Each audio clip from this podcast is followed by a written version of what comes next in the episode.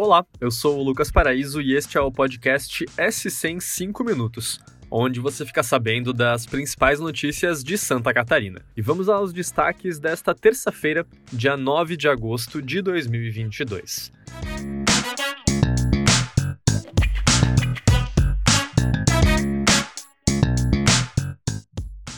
A gente começa com uma história triste que está gerando muita repercussão aqui no estado. Um adolescente negro de 16 anos foi retirado de um ônibus escolar por um policial militar e levou um mata-leão. Isso ocorreu em Imbituba, no sul catarinense.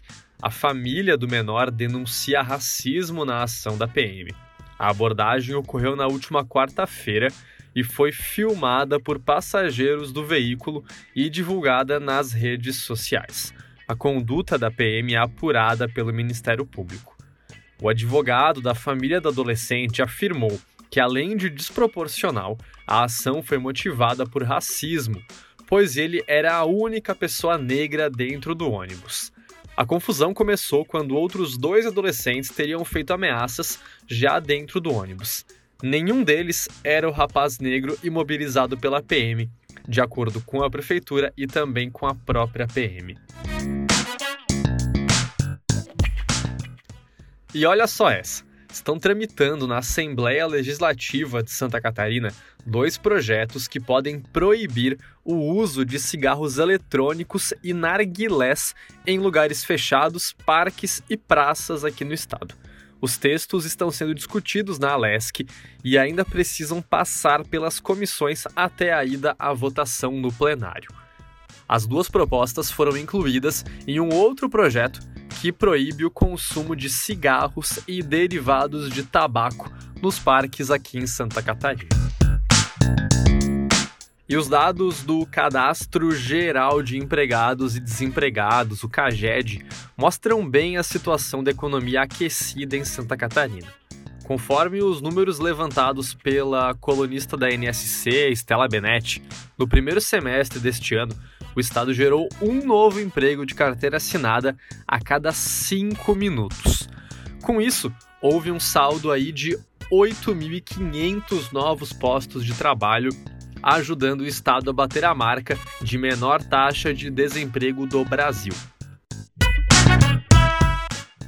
E um julgamento na cidade de Itapoá, no litoral norte catarinense, pode virar um dos mais longos da história de Santa Catarina com seis acusados no banco dos réus e 26 testemunhas no processo, o júri de um assassinato ocorrido em 2019 está previsto para durar até três dias.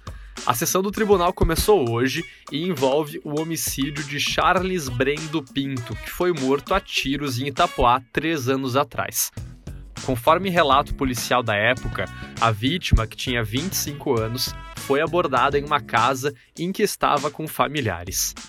Para dar conta do julgamento, que deve ser o maior da história de Itapuá, a equipe da comarca preparou uma mega operação envolvendo a logística.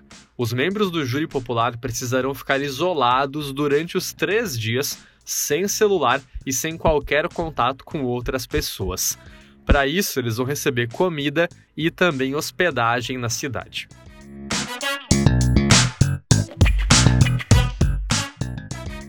E tem gigante nos mares catarinenses.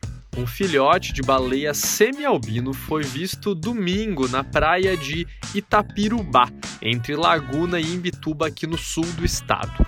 As imagens foram divulgadas pelo Instituto Australis e mostram o primeiro filhote semi-albino registrado nos mares catarinenses nesta temporada.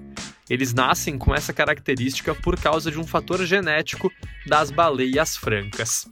As imagens são impressionantes e marcam essa temporada das baleias francas aqui no litoral catarinense. Confira lá no NSC Total as imagens.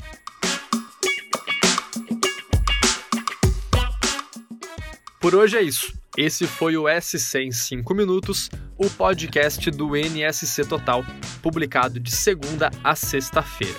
A produção é minha, Lucas Paraíso, a edição de som é de Luísa Lobo e a coordenação é de Carolina Marasco. Essas e outras notícias você confere lá em nsctotal.com.br. Até amanhã.